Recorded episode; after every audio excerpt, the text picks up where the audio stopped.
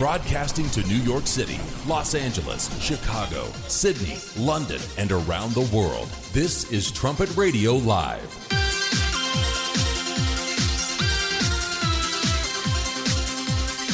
Thanks for joining us here on Trumpet Radio Live on 101.3 KPCG and online at kpcg.fm. Coming up on this Tuesday edition of uh, the program, we're going to take a look at some headlines, including a really interesting note about technology and the way the people that created it in the first place are now uh, feeling a, a, little bit uh, unsure about what they've made.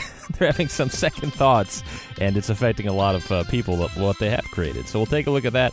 Also, continue to look at the authority of the Bible. That and more on this edition of Trumpet Radio Live.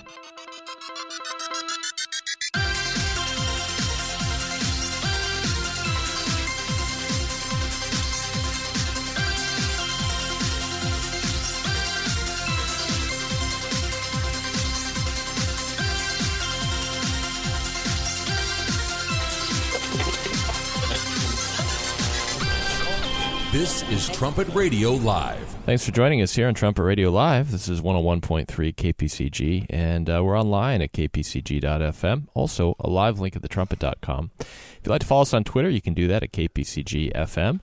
And if you'd like to email the program, you can do that. Comments at kpcg.fm. It can be about our program, this one, Trumpet Radio Live, or any of the programs. And uh, we're happy to take a look at those for you. I'm Dwight Falk, Grant Turgeon here today, and uh, I'm not. I'm not even going to ask Grant, any questions that related to sports? You came in, you came in uh, upset today. You watched some some sporting events last night, and uh, you were not. You don't feel like anything was fair. It didn't go the right way for you for Every, your teams. Everything is a grave injustice. yeah, the rant, the daily rant. Yeah, the rant with Grant. That's uh, yeah, yeah. That's always the way it goes with sports. It's funny how. Uh, uh, uh, with just with anything, you know, you see officiating and all those things, and you always you think, wow, that doesn't seem like that's fair. Every every every team feels that way. I think. Well, yeah, you just you just have to wonder why the same player on the Patriots can get away with the same pass interference infraction on three plays on the same drive in the end zone all three times, and he doesn't get called once. And then there was that obviously that vicious hit by Rob Gronkowski, and the Bills ended up starting their next drive first and 25. Like there were more penalty yards and more of a penalty against the Bills even after a hit like that that was the most vicious I've ever seen. I'll have to get a fan from uh, New England. We'll have to get him in the studio too. Somebody somebody we'll find somebody around here that's from New England. have you guys debate it. I did see some people trying to justify it, but the play's over. The guy's lying face down on the ground covering up the ball. He's out of bounds too. And Gronkowski takes a running start and pile drives his entire weight into his elbow down into the back of the guy's neck. I mean, it was just unbelievable. The play was like five seconds over by that point. There's been some uh, real brutal hits. I mean, there always is in football, but it seems like the more they try to um, regulate it, it does seem like I don't know people are getting worse. Uh, yeah. There was a game uh, last evening. I didn't watch it or anything, but I just saw some of the reports about it. Some of the highlights too, and uh, the Steelers and the Bengals were just really headhunting, going yeah. after each other, hitting each other in the head, and um, even the even the um, the host for Monday Night Football, Jon Gruden, he was upset about it, said it was too vicious. So it's just interesting. I don't know if it's human nature or what, but the more they try to regulate it to keep people safe, the more people say like, "I'm going to hit that guy in the head," and then they just go do it. It seems like. Yeah, there were probably three or four or five plays where guys were just getting hit in the head and totally laid out flat, and it was just a terrible thing. I, I didn't even see hardly any of that game. I just saw maybe a part of a quarter, and I saw some nasty hits, and then obviously from the highlights too. But that's just what everyone was talking about was just how violent that game was, and then the Steelers quarterback Ben Roethlisberger was asked about it after the game, and he said, "That's AFC North football." like what a what a man! He just is like he he's not going to complain about it. He doesn't want to get probably any cheap shots against him next time they play those guys. The one, there was one guy from the Steelers who uh, was actually carried off the field on a stretcher and uh, couldn't move his legs for a while. Uh, spinal contusion. Yeah. Don't know what the re- end result of that will be, but uh, that was his own fault. I mean, he dove head first into a guy, and you, of course your head hits and your spine compresses, and uh, it's it's not a good deal. So, I don't know. Uh, uh, players have gotten bigger over the years, and I think some of these guys feel like they've got to launch themselves to tackle, uh, or they just want to do it that way. I don't know, but that's not the way that they used to do it. Uh, not that it's ever been a, a sport where um, there weren't injuries, but it seems like it's getting more severe. And that was the most innocuous play out of all of them. That was the one that looked the least harmless, and yet look at the result of it. It just shows that the human body is not meant to be colliding into other human bodies like it's a car crash. No kidding. You know, if you if you just think about uh, your normal day, if you let's say uh, inadvertently walked into a door or something, like that can really that hurts. That can really jar you. And you look at these guys just running into each other over and over again, and uh, and they're big, and and uh, I know they have pads on, but that doesn't that doesn't do a lot to help. Uh, they'd probably be better off without the pads because maybe Mhm. they wouldn't be quite as vicious towards each other. But um, Yeah, you Yeah. see that in rugby too. The, Yeah. the guys who don't have pads on are a little bit more careful in almost every case, and so there's just not as many head injuries there. yeah, it's uh, uh, human body wasn't meant to do a few things. So uh, anyway, it's kind of interesting. There, there's a uh, Time magazine announced their 2017 Person of the Year shortlist on the Today Show today. Uh, the the list includes these are some. Well, it's supposed to be the Person of the Year, but they've expanded it to mean it could be about anything. Uh, this is uh, Time Magazine's 2017 Person of the Year shortlist, including the Dreamers, Kim Jong Un, Colin Kaepernick, and the Me Too movement. And and then there's a few others in there, but like Robert Mueller and others. But um, anyway, interesting list. One commenter said Time forgot to include uh, Jose Ines, I guess Garcia, uh, who murdered Kate Stein, Al Franken, John Conyers, Harvey Weinstein, Matt Lauer, and Charlie Harvey. So the commenters are not happy with the list of uh, potential person of the year. Well, one of those is a is a movement. Right. Obviously, not a person at all. Um, I I don't know. I thought President Trump was going to be on that list. He, Possibly he is. He's He on is? the short list as well. Yeah. Okay, well that obviously um, they don't think highly of him at Time Magazine, so it doesn't necessarily mean this is our good person of the year. This is just something that's notable. Yeah, so I I guess that's what it is. I tend to think of person of the year as like oh somebody that did something really great, uh, but I guess that's not what it's about. Somebody also said uh, uh, I haven't checked this, but apparently uh, Time had put Hitler on as person of the year way way back when. Yeah, So I mean, there's they put a lot of different people on the cover, um, and I guess I, I'm assuming they're trying to be controversial to stir up a little bit of talk about it. yeah, definitely, and especially the way that the media landscape is, where a lot of publications are struggling because of the shift online, or even t- uh, toward television. Sometimes they do have to get some clicks, or they do have to get some uh, subscriptions sold, and these are these are just some ways to draw attention. I wonder what you get if you uh, win Person of the Year. Um, besides the notoriety, is there like a cash prize? I, there should be. Yeah, Should be that'd something. amazing. There were some people that did some nice, some some good in in uh, society, and some commenters said, "Well, what about them? I mean, why don't you consider putting, you know, like say J.J. Watt on there, who raised a lot of money for people down in Houston, and, Yeah. and uh, again, not that the those efforts will solve any underlying issues, but the best they knew, they tried to help and do something positive. Yeah, it's pretty clear that that's not um, like they're not talking about a good person either. Like whoever made the biggest impact, obviously Kim Jong Un is in the news a lot. President Trump is always in the news. The Me Too movement, I don't understand that because that's not a person, but that obviously is making a lot of headlines as well. So I guess they're just talking about basically seismic impact. JJ Watt did a good thing, but it probably doesn't compare in terms of impact to these other ones. Yeah, that's interesting. Usually, what impacts society the most is something negative, isn't it? Yeah, That's- which is why Hitler could win. you Right. know? Really interesting. Another headline today. This is a bad deal out in California going on right now. Wildfire uh, threatened several thousands of homes in Southern California. It has killed one person so far. Thousands were forced to flee their homes on Monday as firefighters battled a fast moving wildfire in Southern California that had charred at least 25,000 acres of land. Yeah, intensified by strong winds and harsh weather conditions, the uh, fire caused at least one death in uh, Ventura County. Somebody was trying to get out of there and they got in a car accident. Person's identity was not released at this point. So anyway, a lot of people, uh, a lot of homes being threatened there, people having to leave. There were those massive uh, wildfires in Northern California a few months ago, and now Southern California again has them. Uh, is California under some sort of a curse? What's going on out there? You have to ask that question. They just keep getting hit with fires over and over and over again, and it seems like when we hear about them in the news, at least they just keep on spreading. They they don't get stopped very quickly. They do they do lead to people dying in desperation, either trying to get away or just getting chased down by the fire because it can move so quickly. There's a, a lot on the trumpet about the California Curse, including uh, a video by that title, The California Curse. That's by uh, Stephen Flurry from uh, a couple years back. And th- that one in particular is about the dry spell in the western half of the country, maybe the worst in centuries. And uh, I don't know if there's been a lot of relief from that or not since then. I, I lose track. There's always so many droughts going on. But uh, anyway, it gives some really good historical insight into uh, California and, and maybe some of the reasons that they're having problems out there right now.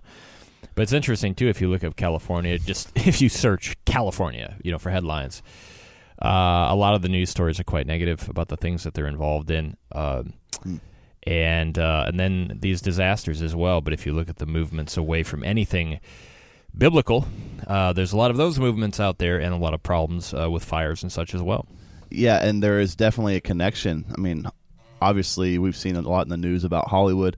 California is the seat of the the movie industry, uh, the pornography industry. They attacked the Worldwide Church of God, which is God's church, back in 1979, and and that was unconstitutional. There are a lot of things going on there. Some of their cities are considered sanctuary cities. They're even trying to make their whole state a sanctuary state, just completely lawless in every way and then of course the curses come as well. There's a connection there. It's really interesting. So that's an ongoing uh, story today. This is from the Associated Press. The uh, Supreme Court allows full enforcement of Trump travel ban. The Supreme Court on Monday allowed the Trump administration to fully enforce a ban on travel to the United States by residents of six mostly Muslim countries. This is not a final ruling on the travel ban. Challenges to the policy are winding through the federal courts and the justices themselves ultimately are expected to rule on its legality. But the actions indicate that the High Court might eventually approve the latest version of the ban uh, announced by President Donald Trump in September. Lower courts have continued to find problems with the policy, surprisingly. but uh, opponents of this and previous versions of the ban say they show a bias against Muslims. Yes, they do, but that's the intent. Yeah, it, it would be nice if truth could reign supreme in this in this issue because obviously these lower courts have been trying to strike this down many times. What they conveniently leave out is the fact that Barack Obama made this list of these more it's really more about terrorist terror prone countries. It, because there are how many how many are there? Like 14 at least in the middle east that are muslim majority. Uh, so it's not every muslim majority country. It's the ones that produce the most terrorism. Those are on the list that barack obama made that president trump is now using uh, for his travel ban they're trying to the media is trying to paint this as uh, racist or against an entire religion when it is against terrorism you don't just want to mindlessly import people who could be a threat Right, and that's the big issue. Is these nations are having quite a few terrorism terrorists come out of them. Uh, the list is Chad, Iran, Libya, Somalia, Syria, and Yemen. Uh, and so that there are some obviously some major issues with those uh, with those uh, uh, countries. And but it says lower courts have said people from those nations with a claim of a bona fide relationship with someone in the United States could not be kept out of the country. Grandparents, cousins, and other relatives were among those uh, courts said could not be excluded. So they're debating all of those things. But again, that, that is the big issue. Yes, they are Muslim majority countries, but it is uh, because of their terrorist activities that they're being uh, kept out. And, um, and and even there, I think there's there's probably always a way where you could potentially get in, but you'd have to be really really uh, vetted, which I think is a good thing. Exactly, and I think a good response to uh, all the controversy, it, all the controversy about this issue is, what if the president just said, "Okay, if this is against an entire religion, would you also like me to add Tunisia, Morocco, Egypt?" Uh, Oman, Qatar. I mean, there's so many other nations he could put on the list if he were only singling out the religion of of Islam. Clearly, that's not the intent here. It is about the tangible, practical threats that America could be facing by letting people from some of these nations come in. If a nation such as Iran has called the United States the Great Satan and said that they want to absolutely obliterate us, I think it's a good idea to not let them come. Why would they want to come anyway? I know. Why would you want to visit the great Satan? You'd want to stay where you are, you'd think. It's very true. I mean, I, I have actually met some uh, Persian people here who are glad to have escaped, but sometimes the consequences for the people are that you can't come because your regime is hostile to America, and there could be some. I guess you could say Trojan horses coming in among the Iranian people getting here. Obviously, a lot of people in some of these countries are being oppressed by their governments, but at the same time, terrorists could easily come along with that. Yeah, for sure. So uh, it'll be uh, interesting to see. I'm sure this will be a kind of a continuing battle, but but again, they're trying to keep out uh, some of the terrorist elements. Uh, there is. Uh, it's interesting too to note that uh, people coming to America. There are nearly 364,000 foreign students that come on F1 visas, and uh, that were nearly enrolled in American colleges or universities in 2016. Uh, 108,000 of those come from China. That's the most. 66,000 come from India, 21,000 from South Korea, 18,000 from Saudi Arabia, which is interesting, and 6,000 from Nigeria. So students come in too for a time. It's, a lot of times that's a really good thing, but uh, those are the nations that send the most people over. So not surprising. You do see a lot of uh, Chinese students on campuses. Right. They have the most people to send, and so obviously they're going to send a whole lot of them, and they do very well over here. If you look at a list of uh, the ethnicities that make the most money over here or start the most businesses over here, um, China's pretty high up. Chinese people are pretty high up. It's really good. It's really good, I think, to have people be able to go abroad for education. Um, if you know if there's something that they're bringing to that country and something that they're you know they're being productive in some way, uh, that's great. And I think people that do travel a bit love it. It's a great experience. But again, if you're talking about terrorism and attacking, you know, another nation, and even with this travel ban, I, am sure that those that are uh, terrorist minded um, will probably you know skirt the system. They'll probably just go to a different country yeah. and try to get in that way. So, but but you know it'll at least make it harder for them. And then a lot of the terrorists too that uh, attack, they say were radicalized within their own countries. You know whether it be the U.S. or wherever else. So anyway, at least it's an effort. And uh, but trying to stamp out terrorism that's a very uh, challenging thing to do. Of course, and and you have to admire the president for looking for some sort of practical solution, trying to do something to counteract these issues. It seems like he's learning from what has happened in Europe and is trying to prevent the same things from happening over here. Uh, it is downright confounding why so many people are up in arms against that. If I mean, it's it's mainly just a temporary ban until systems are set in place for a better system uh, for a be- better system of uh, immigration from those countries. It's not like they can never come again.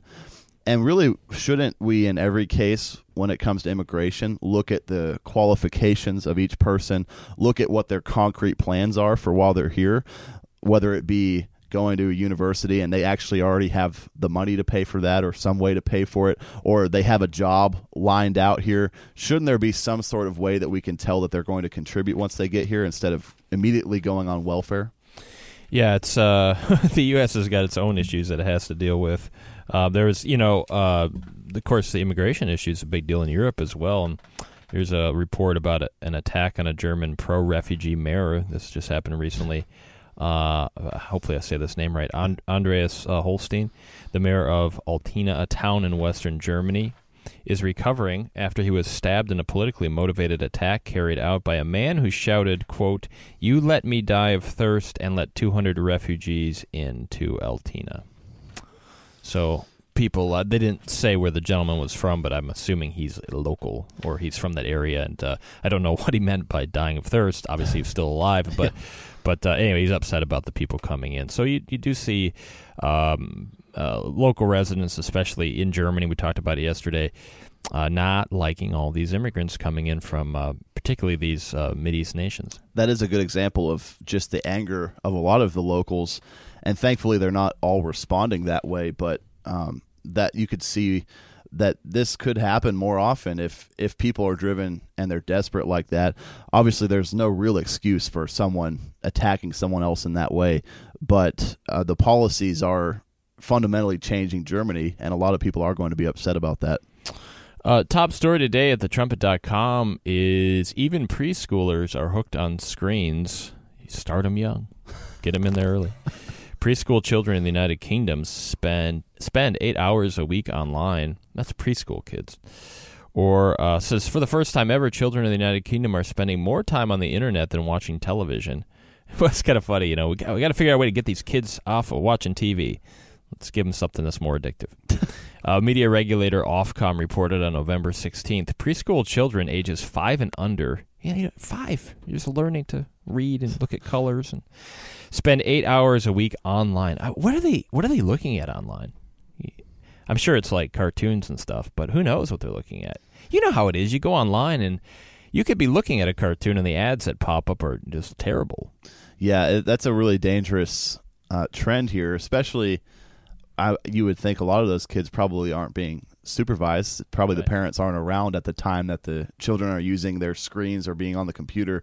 That that's where it gets pretty dangerous, especially when you hear like the really young age of uh, people accidentally being exposed to pornography. I think it's like age eight or age eleven, where people aren't even searching for that and they stumble across it just because of how uh, twisted the internet is in a lot of ways. Yeah, it's the bad content's a danger. Also, a lot of them are probably playing games, which it just stunts your development. I mean, you're learning how to walk, how to speak, all those things at that age, and they're spending all this time online.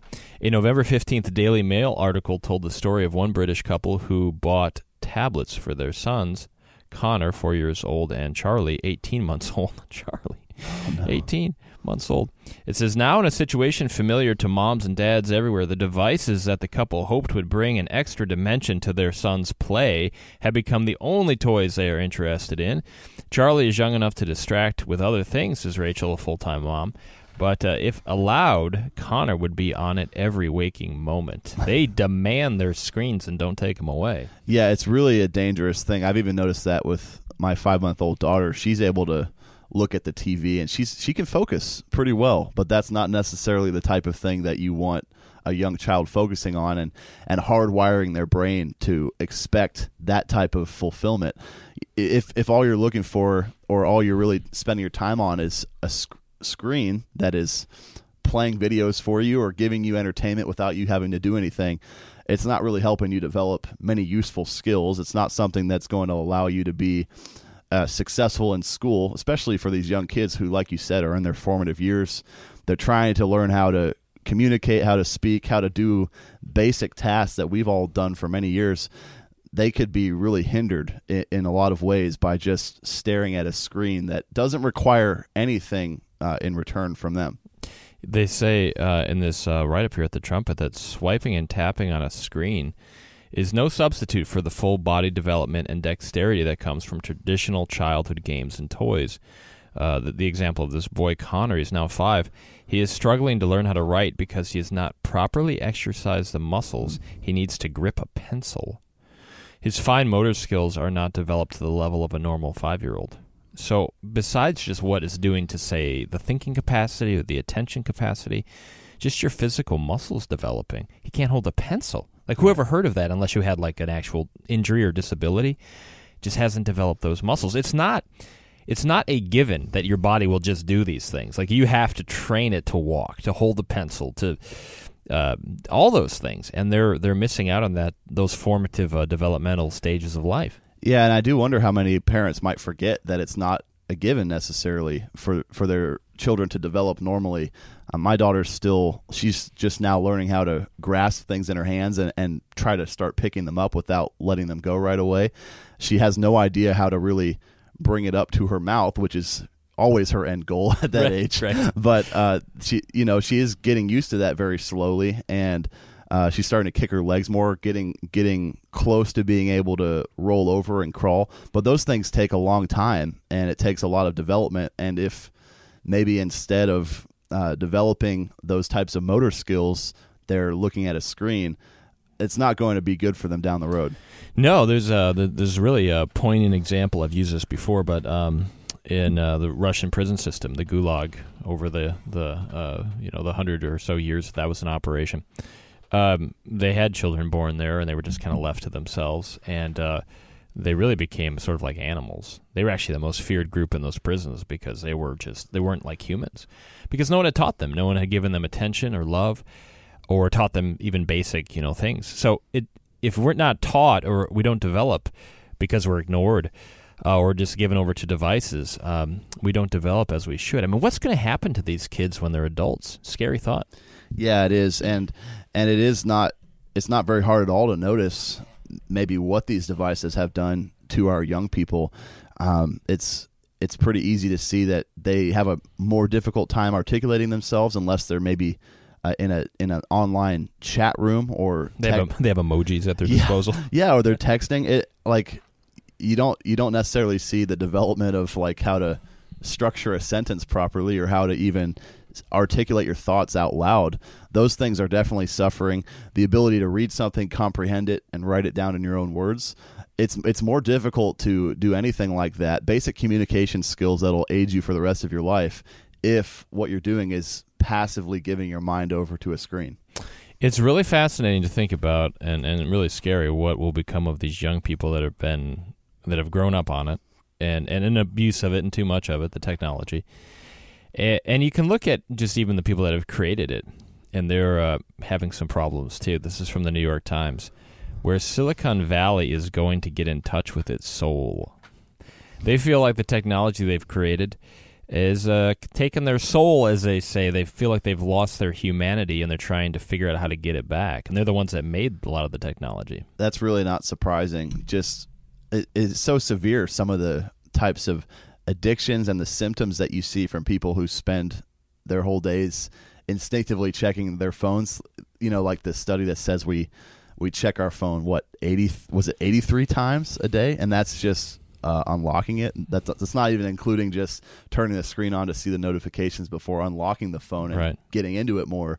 Uh, that is changing the brain's processing because that's that's like a new type of addictive instinctive habit that we're developing and it does steal a lot of time. If we were to write down how many minutes we spent on every activity throughout the day, we'd probably find several hours lost just from a smartphone. Yeah, absolutely. This uh, piece from the New York Times talks about this uh, facility. It's uh, called the Esalen Institute. It's a storied hippie hotel, they say, on the Pacific coast south of uh, Carmel, California.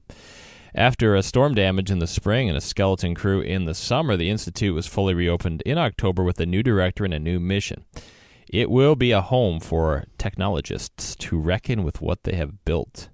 So they're going to go out there, and I think it costs like three thousand bucks a weekend. These are some rich folks heading out there. Yeah. And they're trying to get in touch with their souls. And so they're doing a lot of what you would consider, I guess, sort of the new age. Um, they like to do their yogas. They like to sit and, and do their yogas. That's not even a right expression. do yoga. We don't, we don't need to know how to say that. do their yogas.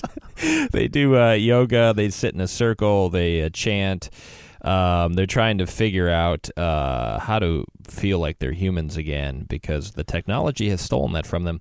They're really looking for answers to life and a purpose to life. They're looking for religion, but they're looking for it in more of this, uh, I guess you'd say, Far Eastern sort of uh, methodology. And what that involves in most cases and in most of those practices is just clearing your mind of all thoughts and basically leaving a vacuum there, which there are spirits that will take advantage of that and fill your mind when it's empty. It's a very dangerous uh, state of thought or state of mind. Yeah, they, they this one individual that's involved there says, "What is it that moves the technology to where your inner net moves forward?" That's their new term, your inner net. In other words, you inside of you, your inner net. Uh, thankfully, they say other people have developed the operating manual, so they, they think they've figured out or they're trying to figure out how to get in touch with your internet. Uh, no mention of the Bible here, of course. Of course. It says, uh, "What are these technologies doing?" Says uh, this uh, gentleman, Mister Kalehi, uh, who also teaches a class at this uh, retreat. Decisions we make affect more than one billion people. These are the movers and shakers in Silicon Valley. He says, Here you shed your clothes and your inhibition, and there's a rawness to it. so they can get in touch with their internet. they they're affecting billions of people, and they, they're saying, What have we made and what have we become? It's like the story of the Frankenstein monster, where you're trying to build something that you think is going to benefit all humanity, but then you always, in every every time we have some sort of new invention, we see all these terrible uses for it or just extreme uses. And we've talked about all the different health side effects or defects of these types of devices where it does change the hardwiring of your brain it does create addiction it does cause anxiety or uh, tiredness which which is a terrible combination by the way uh, and then just just your health i mean if it's just going to cause a more sedentary lifestyle, not as much exercise or movement. It even affects posture. I mean, the, the list is going on and on, and we probably haven't even come close to figuring out all of the defects. Uh, and really, uh, do those defects make it worth uh, getting into these technologies to an extreme like that when maybe it does help us check our email or keep up with our our uh, work dealings but at the same time, it's really hurting us health wise. It's amazing. I mean, these people at these retreats, they've made a, a small fortune eh, selling this technology to people. And then they realize this is causing problems, so they're spending all this money to go to these retreats. Um, they like to. Uh, you, you, might think, well, what are they doing here exactly? Well, they're having these little classes. They like to every morning they wake up, uh, they dance awake, which is a chakra uh, meditation, and they have guitar classes and uh, then they uh, get uh, a lot of good meditation. And apparently, uh, one person says, I just sold my startup and needed a place to reflect, to give me some perspective. I was tired of my life. I represented a Latin American art at a gallery in London. Now I teach creative subconscious painting. Huh. Creative subconscious painting. I don't know what that is. They they come there for transformation.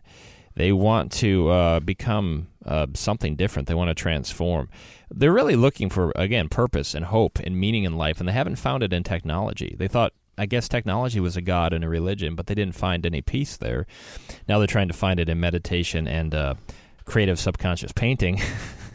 what about going back to the Bible, looking at uh, the Word of God, maybe? Well, that's the thing. A lot of these so-called solutions that they're turning to are just weird. They're just they're from pagan religions and they're not going to help them fill the void in their lives. We all have a void, but it's just a matter of what we fill it with. And we see people try to fill it with all types of things, whether it is these types of Far Eastern practices or drugs or alcohol or, or anything else.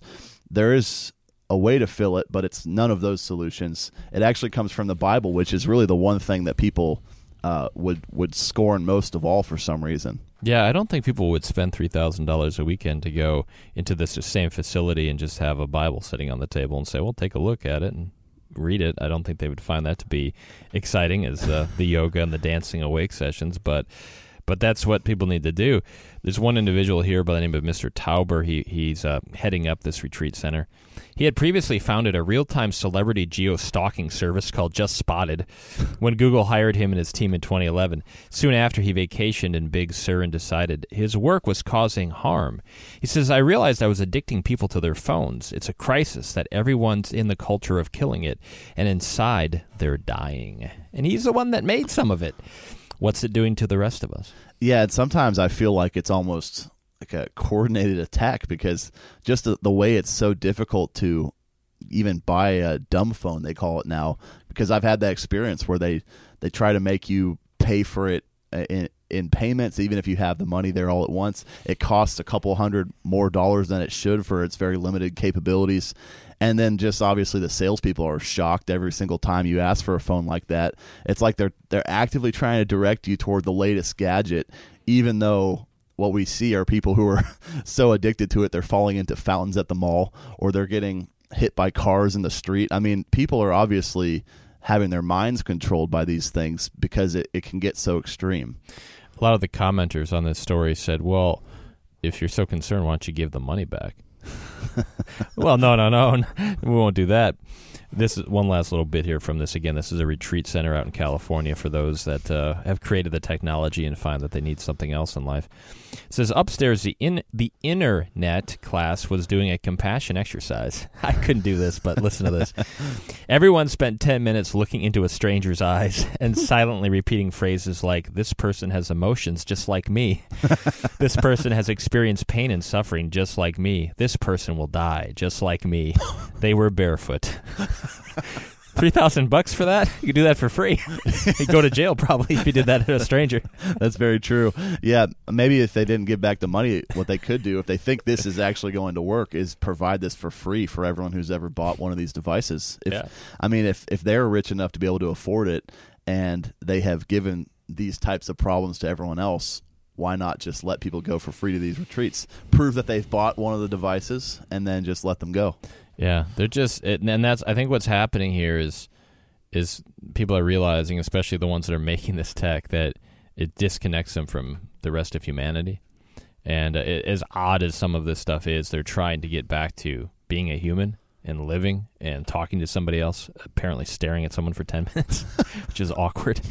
but uh, so they've got some odd ways that they're thinking about accomplishing these things, but they're so disconnected from just other humans that they know that uh, it's really an empty life inside, and uh, but yet they're selling that same life to everybody, and people are buying it. We're all buying it to some extent. It would make a pretty big difference if we did something as little as simply turning back to TV only. You know, instead of uh, the devices that are in your pocket at all times that uh, access the internet, which has no limit, and it's really difficult to control uh, endless surfing or binge watching or whatever it is. At least a TV has parameters. The shows come on at a certain time. They have a definite starting point and an ending point. And obviously, that's not the ultimate solution. But of course, people would uh, at least they'd be at events and paying attention to the event because their TV is back at home instead of always being stuck on a device at all times, no matter where they are, no matter what they're supposed to be doing. It's just, it is a device that's really hard to control. Yeah, it's interesting. I mean, th- th- there's a lot of discussion you could have about the whole technology topic, but in some cases, uh, the advancement in technology it stunts the advancement in people. Like we don't develop maybe ourselves as much as we could, like those children in that trumpet uh, article, where because they're so hooked on the information on the device and whatever's happening, they don't develop themselves. So there's, there's an interesting thought to to have there, and I think as parents, I mean, we have to think about our own lives, but we have to think about our kids' lives too. And again, I'm not advocating like you you know never use technology or anything like that, but but it can it can take over and then become a problem. And we are transitioning as a society from doers into spectators. We're not necessarily going out and performing actions that we could just watch on a screen. And that is sad because maybe people just don't realize what they're missing out on by not actually going camping, but instead watching a, a wildlife show, or not actually going to a game, but instead always watching it on a screen while doing 20 other things at once on that device. We're not necessarily going out and doing things anymore. We're just we're just watching it and it's affecting our communication as well because we're not doing things in person with people uh, we're actually just doing things online Not to mention how it can just cut off your spiritual connection from God. Now we're talking about a real spiritual connection, not the the uh, raisins and meditation and staring at people. But uh, I don't want to I don't make fun of it too much, but it's kind of silly, I think. Uh, but but yeah, I mean, just just you look at how much time can be spent in it. What about praying? What about Bible study? What about you know, if you look at Christ's example, he got up early and he went out and spent time praying to his Father. And um, you know, do, are people spending time doing that? I mean, they are looking for a spiritual connection, and they're looking in the wrong places for it. But but we do need one. We're built to need one, and yet uh, there's a lot of distractions that can get in the way. yeah I, I suggest it's simply returning from the smartphones and the internet to tv but yeah you're right the ultimate solution is uh, far greater than that it goes beyond going from internet to tv or tv back to books it's actually a spiritual connection going into deep study of the bible which is the most important book of all time and praying to the god who created us who obviously wants a hands-on part in our lives and he's just not getting it from most of us It's uh, an interesting uh, change of uh, the way society is uh, functioning, that's for sure. And uh, so that was kind of interesting up of the New York Times. But uh, the trumpet article is really important. Even preschoolers are hooked on screens. Top story today. Make sure you listen for the Trumpet Daily Radio Show coming up in a bit. Richard Palmer filling in today for your host, Stephen Flurry. Uh, it talks about what will be the next uh, recession in the U.S. What's it going to be like? We usually have a recession every 10 years. It's been eight years since the Great Recession. The danger in all of it is that the debt has increased in the U.S. We haven't fixed the underlying problems. And so when the next one hits, uh, the debt load's even greater. We sort of survived the last one, but uh, can we survive the next one?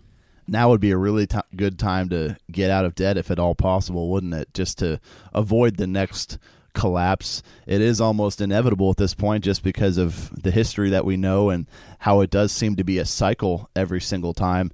Uh, but yet we're going the opposite direction. It seems like most of us are accumulating more debt as if we'll never have another collapse. That's just dangerously ignorant. And of course, it's going to hurt a lot of people very soon. Yeah, it's uh, something where uh, the numbers are almost overwhelming when you look at it and how much debt there is. And as is pointed out on the Trumpet Daily Radio Show, that the U.S. economy and the failure of the U.S. economy, which when you look at the numbers, it has to happen at some point, uh, leads also to the rise of Germany and another system there. So those two things tie in very tightly. Uh, related to that, a historical note for today, December the 5th. In 1985, on this day, the Dow Jones Industrial Average rose above 1,500 for the first time. Uh, today, it's over 24,000. Hmm. All time record. Anytime you talk all time record, you're about to have a bubble burst. Yeah, it's doing pretty well, and it, it does it does have a little bit to do with uh, a businessman being president here. It does uh, it does relate to that a little bit. And of course, the Bible does foretell America having maybe a bit of a surge in its power and prestige before a sudden collapse. So that's what we're seeing right now. It's fitting right in line with Bible prophecy. This has been, of course, the stock market jumps around. Um, here's some of the things that happened since 2000. Uh, March 10th, 2000, had the dot com bubble. You might remember that collapse of technology bubble. Um, uh, then on September 11th, 2001, with the uh, attacks, September 11th attacks there. Uh, there was a lot of economic effects from that. The global uh, markets dropped. Uh, then in uh, uh, September 16th of 2008, that was the big Great Recession there, the financial crisis, and a lot of that was because of uh, the financial institutions in the United States. there was a lot of subprime loans going out there, and it caused a lot of problems and it destabilized the economy globally. And uh, so there's been ups and downs since then, but those have been some of the big ones. And of course, 2008 was the last really big one. And uh, but again, lessons haven't really been learned from that. Uh, a lot of people have lost wealth, but uh, but still, the debt has risen and risen and risen. And I don't know if it's just sort of like a you know eat, drink, and be merry because we're going to die tomorrow anyway. What difference does it make? But um, uh, it's that if you look at the numbers, the household that is just increasing, and lo and behold, here comes Christmas, right? You probably did hit on the a, a big cause of it, just that that mindset that no one really knows what comes after this physical life, so why not enjoy it? Why not go along with the trends? Like with Christmas, you're expected to buy gifts for your entire extended family almost, and even some of your distant friends. So it, it's it's a pretty difficult uh, trend to go against a lot of the time, even though it does hurt our financial situations, even though it does uh, put us in quite a bit of trouble that would really hurt, especially if the economy collapses again.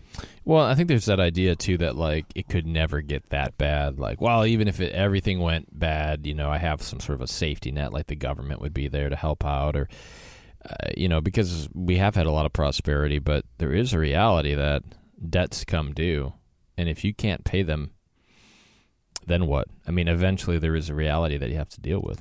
That's true on an individual level and on a national level. And the Bible says that the borrower is servant to the le- lender, basically saying that debt of any kind, uh, or at least of kinds that you don't need to have, like outside of a home loan, debt of any kind is a type of slavery. And that, that just shows how dangerous it is, how restricting it is there's no true freedom if we're saddled by debt.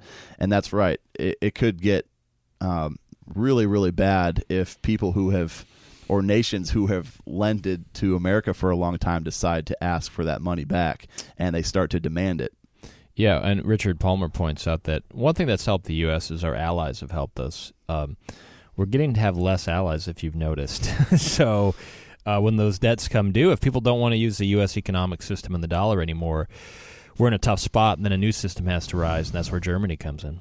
Yeah, and Germany has been preparing for this for 70 years. They have gone underground since World War II, as as uh, is prophesied as well. It's incredible how the Bible has foretold all of these things. They're they're ready for any chance that they get to take charge of the entire world. Yeah, a really great uh, write up uh, booklet, really, that you should get and take a look at at thetrumpet.com that talks about a lot of these topics is He Was Right. And looks at boy, it's over seventy or eighty years of prophesying from Herbert W. Armstrong and those that were helping him at the time. And um, you know, he talks about the U.S. financial collapse. He talks about the rise of Germany and all those things. And so you can track the progress of how that's happened uh, over the years. And you know, for us, I mean, you know, our lifespans are what 70, 80 years maybe.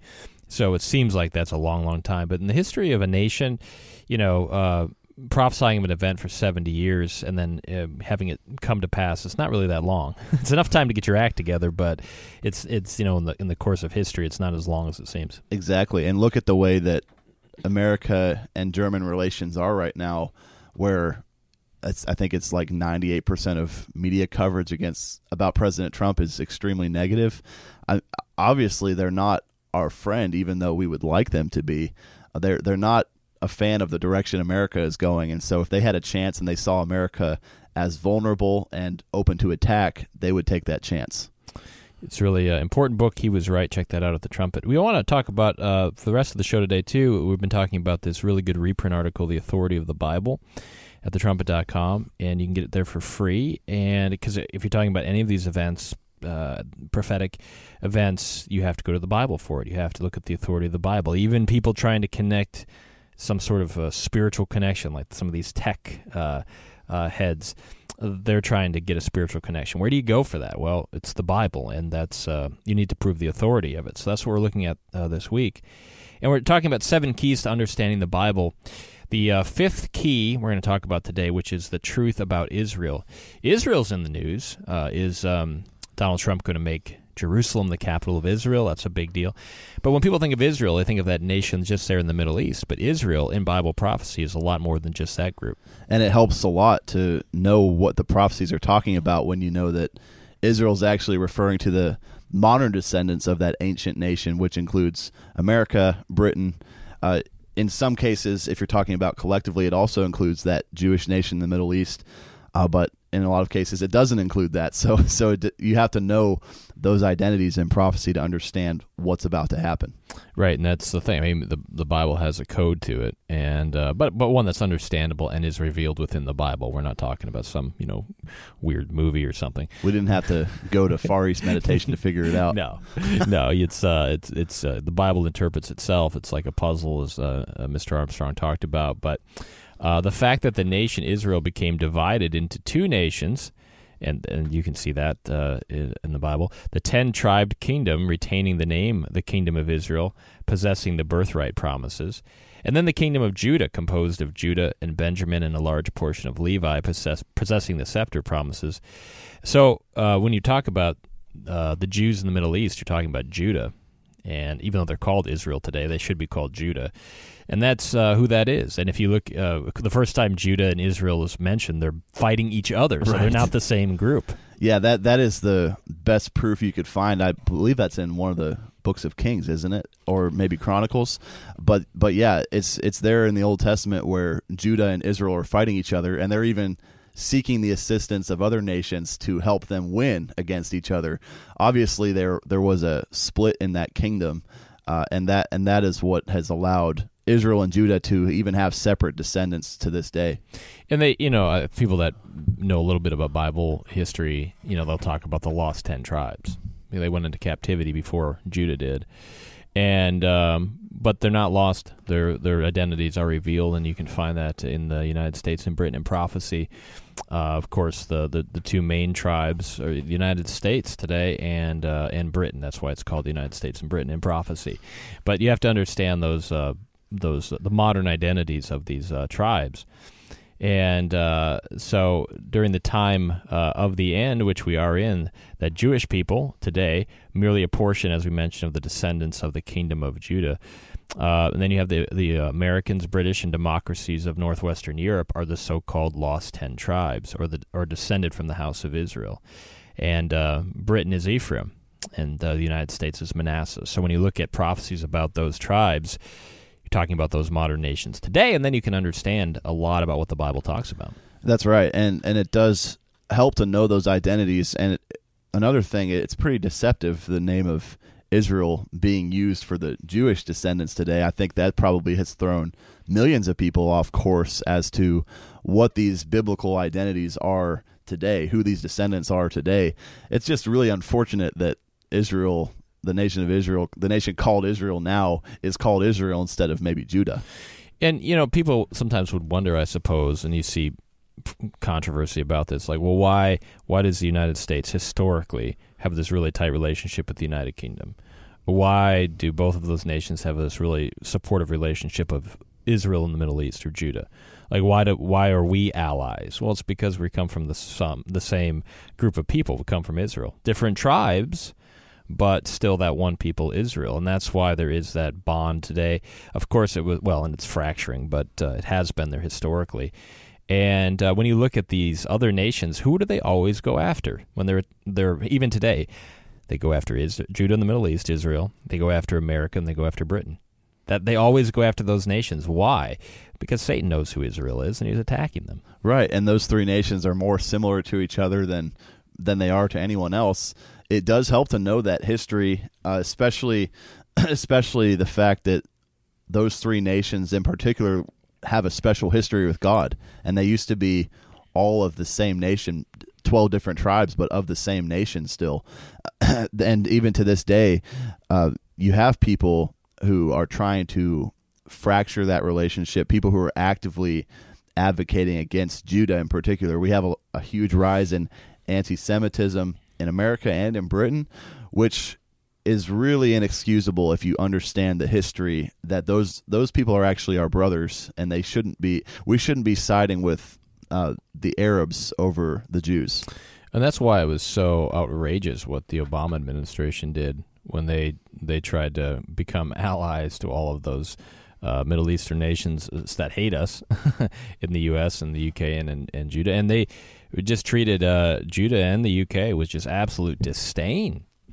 And uh, so that was why, if you understand who we are in the Bible and who the, the people of these nations are, that's that should have really uh, uh, got you a little bit upset. I think. Yeah, it really should, and and we know there is that that was prophesied as well that that brotherhood breaking apart, and that is again that is Satan's influence there on those nations. He doesn't want us to remember that history because if we remember that we're brothers, we're also going to remember that we were all under God's rule together from the, the law that he wrote with his own finger at Mount Sinai. America, Britain, and Judah were all part of that. Their their their ancient uh, predecessors were all there at Mount Sinai, and they saw God give that law. They had God guiding them until finally they just wanted a physical king, and they wanted to be like all the other nations.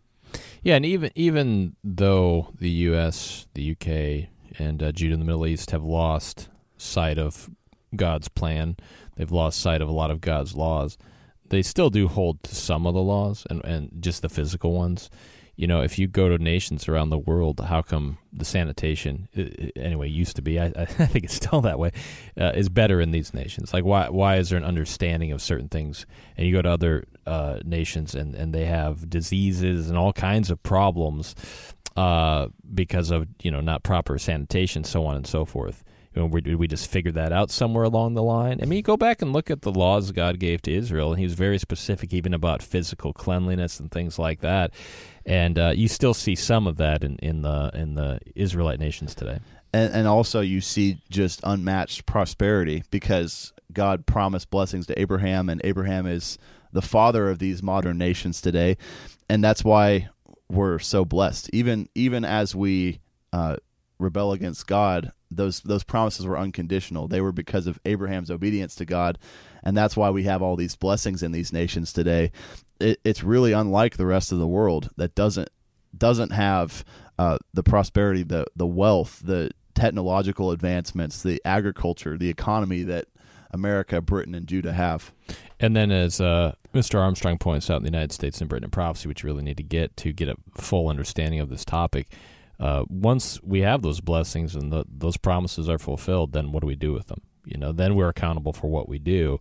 And uh, obviously, there's been a lot of corruption and evil uh, in the Israelite, modern Israelite nations today, and that's why you see us losing a lot of this. So when people are talking about economy, talking about uh, societal changes, anything that we look at and say, "Wow, this seems like it's going in a bad direction," uh, it's because we're getting away from the laws of God. If you keep these, I will bless you. If you don't, you're going to be cursed.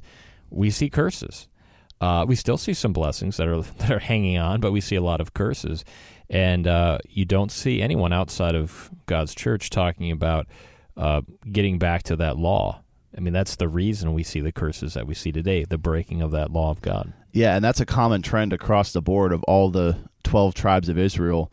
Uh, the most prosperous nations in the world, but also they're leading the world in immorality right now. They're sliding right now because they've all started to go away from God, and God has prophesied curses to come upon them. That also includes Canada, Australia, New Zealand, South Africa, the Netherlands, uh, France, among others all those nations stand out as the most prosperous and blessed in the entire world but at the same time what are they what are they doing they're they're getting into homosexual marriage assisted suicide those are just some recent headlines of things that our nations have gotten into and obviously we have the drug addiction here in America these types of problems are also unique to America or, to the nations of Israel the tribes of Israel today uh, we are being cursed unlike the rest of the world at the same time. If uh, you're interested in Bible prophecy and you want to understand it, you can't understand it without understanding this uh, vital key. It's the fifth key to understanding the Bible, the truth about Israel. When you look at prophecies, you have to know who the prophecies are talking about, and uh, when you understand that, then it does open up that uh, that uh, Bible prophecy to you, which is a large part of the Bible. So make sure you check out this uh, reprint, The Authority of the Bible, also related to that, uh, the United States and Britain in Prophecy. All of it is free, absolutely free, at the uh, trumpet.com. So make sure you check that out. It's all the time that we have uh, for today here on Trumpet Radio Live. Thanks for joining us on this Tuesday edition. Make sure you listen for the Key of David program and the Trumpet Daily Radio Show. Those are coming your way here shortly. For myself, Dwight Falk, and Grant Turgeon, have a great rest of your Tuesday. We'll talk to you tomorrow.